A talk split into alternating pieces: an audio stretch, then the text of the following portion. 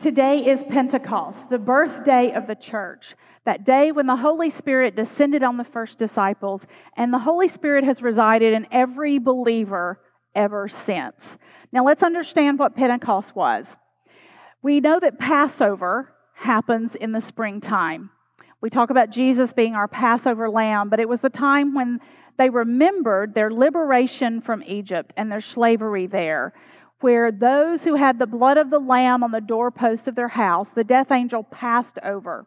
They then were expelled from Egypt, set free, and they continued to celebrate the festival of unleavened bread for seven days after that because it was about seven days of their journey before they were able to let the yeast rise. There wasn't time. They had to get their stuff and go in the beginning. By the time of Jesus, the Passover and the festival of unleavened bread, as well as the festival of first fruits, had become all rolled into one. On the festival of first fruits, they would bring the first fruits of what had, had begun to grow in their gardens, particularly the wheat shafts, and they would wave them before the Lord over the altar. Then, 50 days later, because Pentecost means 50, 50 days later, they celebrated Pentecost and they would come back and bring a loaf of bread, the completed product. And so, first fruits said, You have made promises, and Pentecost said, You have fulfilled your promises with that. So, we see in Jesus that he was our Passover lamb. He was the unleavened bread broken for us. Leaven is, represents sin. He was the one without sin. He was the first fruits of the resurrection, Paul calls him. And he told his disciples to go and wait for the Holy Spirit to come. After his resurrection, he is among them for 40 days, is seen by more than 500 people, according to the gospel text, over that time before he ascended into heaven. And he said, Now go wait until the Holy Spirit comes. And that's how you'll have the power to do what I'm calling you to do. And so that's what they did. Here, from the book of Acts, the story of Pentecost from Scripture. May God add understanding to this hearing and reading of Holy Word. When Pentecost Day arrived, they were all together in one place. Suddenly, a sound from heaven, like the howling of a fierce wind, filled the entire house where they were sitting. They saw what seemed to be individual flames of fire alighting in each one of them. They were all filled with the Holy Spirit and began to speak in other languages as the Spirit enabled them to speak. There were pious Jews from every nation under heaven living in Jerusalem. When they heard this sound, a crowd gathered. They were mystified because everyone heard them speaking in their native languages. They were surprised and amazed, saying, Look, aren't all the people who are speaking Galileans? Every one of them. How then can each of us hear them speaking in our native language? Parthians, Medes, and Elamites, as well as residents of Mesopotamia, Judea, and Cappadocia, Pontus and Asia, Phrygia and Pamphylia, Egypt, and the regions of Libya bordering Cyrene, and visitors from Rome, both Jews and converts to Judaism. Cretans and Arabs, we hear them declaring the mighty works of God in our own languages. They were all surprised and bewildered. Some of them asked each other, What does this mean? Others jeered at them, saying, They're full of new wine. Peter stood with the other eleven apostles. He raised his voice and declared, Judeans and everyone living in Jerusalem, know this. Listen carefully to my words. These people aren't drunk, as you suspect. After all, it's only nine o'clock in the morning. Rather, this is what was spoken through the prophet Joel. In the last days, God says, I will pour out my spirit on all people. Your sons and daughters will prophesy. Your young will see visions. Your elders will dream dreams. Even upon my servants, men and women, I will pour out my spirit in those days, and they will prophesy. I will cause wonders to occur in the heavens above and signs on the earth below blood and fire and a cloud of smoke. The sun will be changed into darkness and the moon will be changed to blood before the great and spectacular day of the Lord comes, and everyone who calls on the name of the Lord will be saved. This is the word of God for the people of God. Thanks be to God.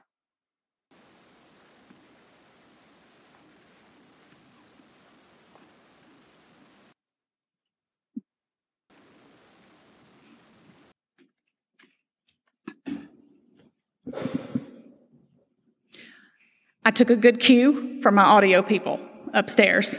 Thank you for that. So, Pentecost was a day of the birthday of the church because when the Holy Spirit comes, they are empowered to do what God has called them to do. It's very interesting to me that it happens on this day because for Passover, the population of Jerusalem would swell approximately 10 times its usual population.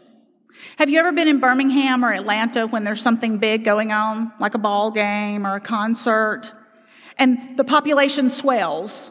There are no more rooms in the hotels. The traffic is a real headache to deal with because there are so many more people. And that was what happened at Passover.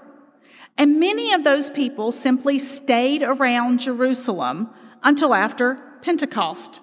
The further the distance that they had traveled, the more likely it was that they just stayed rather than making a second trip back.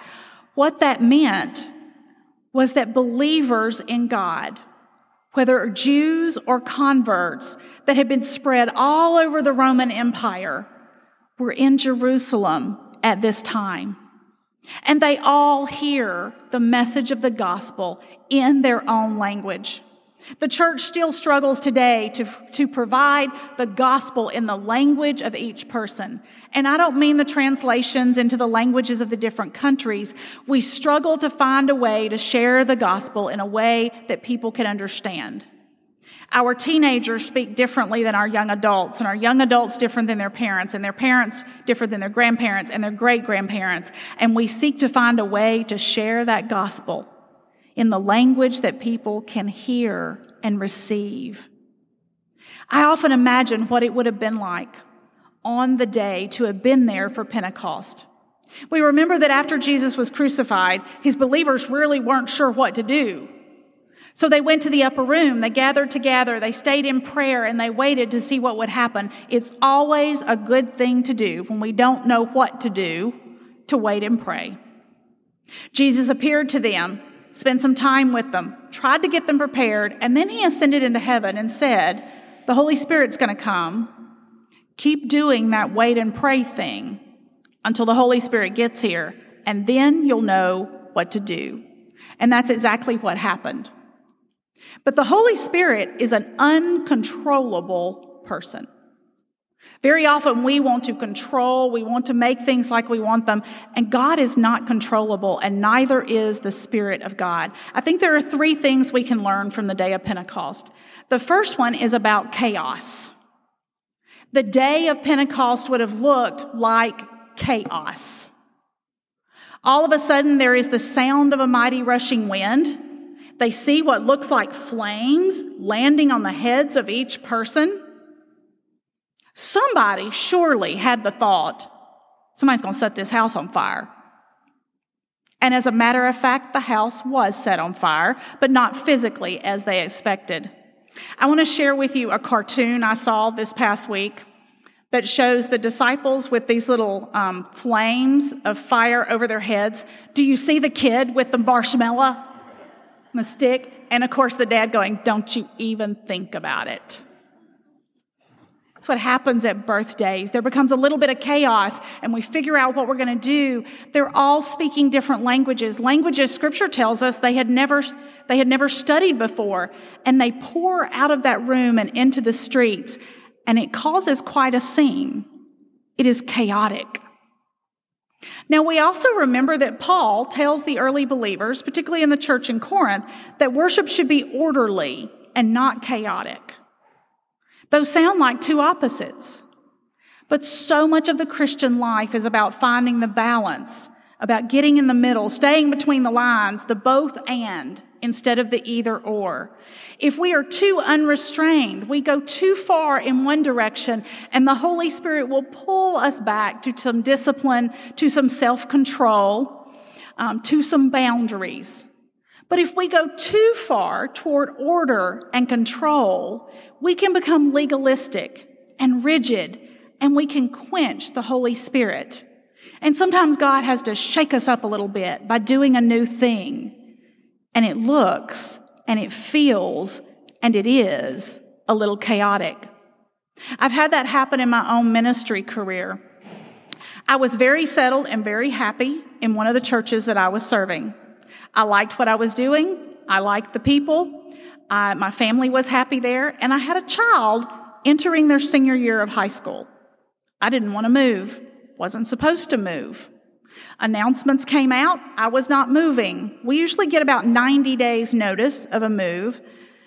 I got a call two weeks before move day. Hey, gonna need you to wrap things up there and go to a new place to do ministry. I will confess that my very first thought was the bishop and cabinet need to get it together. This is not fair. This is chaos. And I shouldn't have to deal with this. But you know what? I was too settled. I was too comfortable.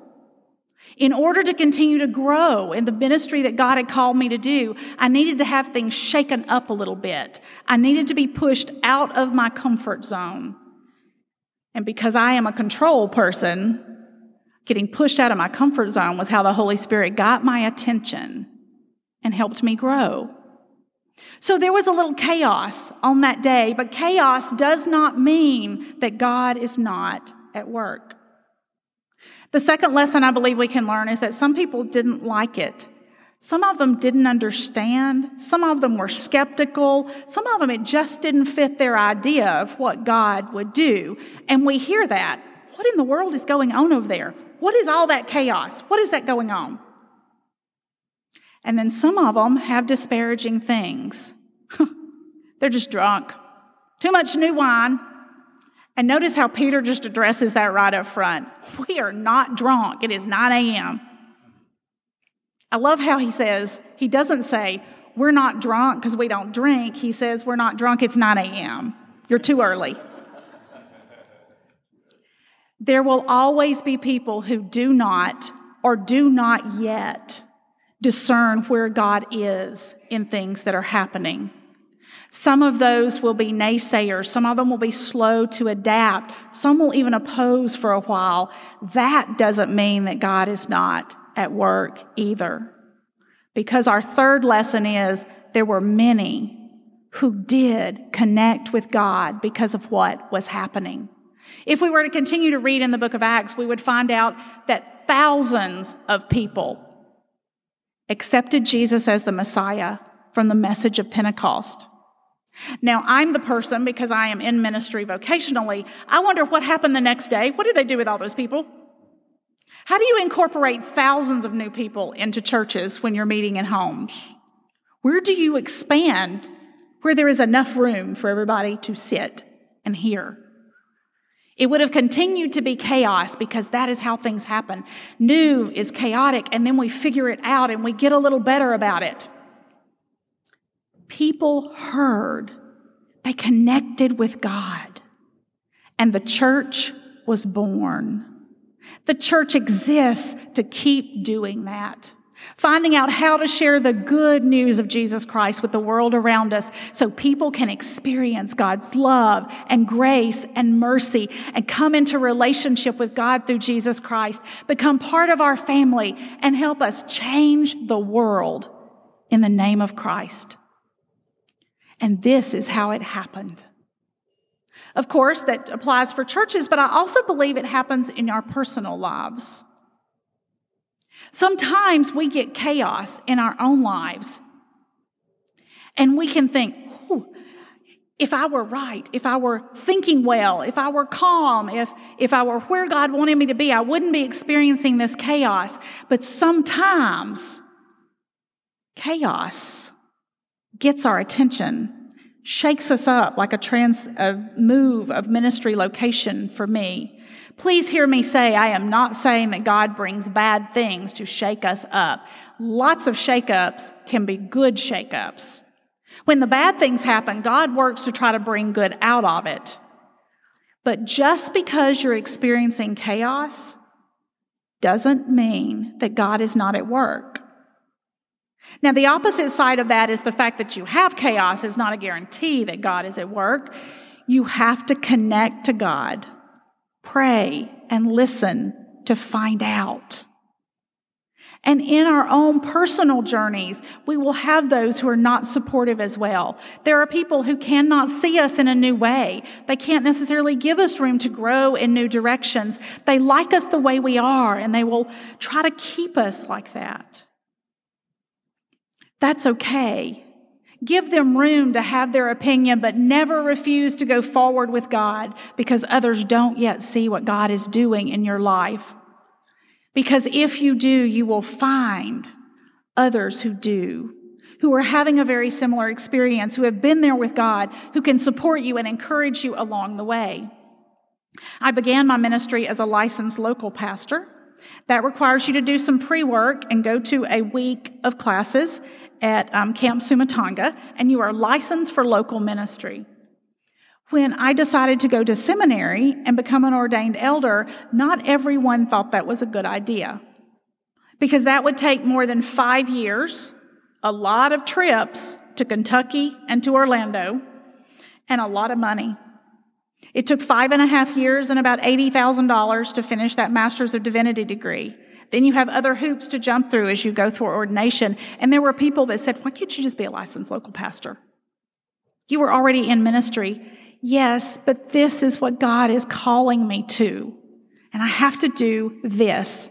And by the way, my family were not part of those naysayers. So don't catch Joseph and them after service and go, why didn't you support her? Not them. So sometimes there are people who don't see it, who don't understand. Love those people anyway.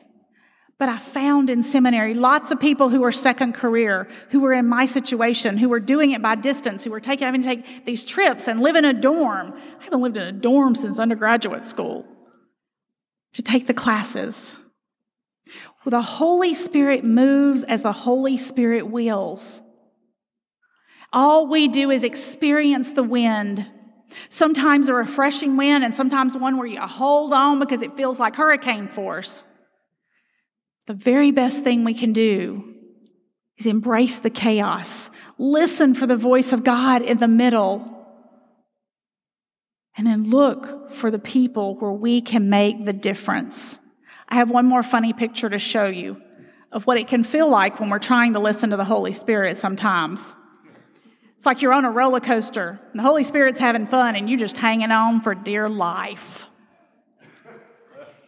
Because the day of Pentecost looked chaotic to the disciples. But the Holy Spirit of God knew exactly what was happening.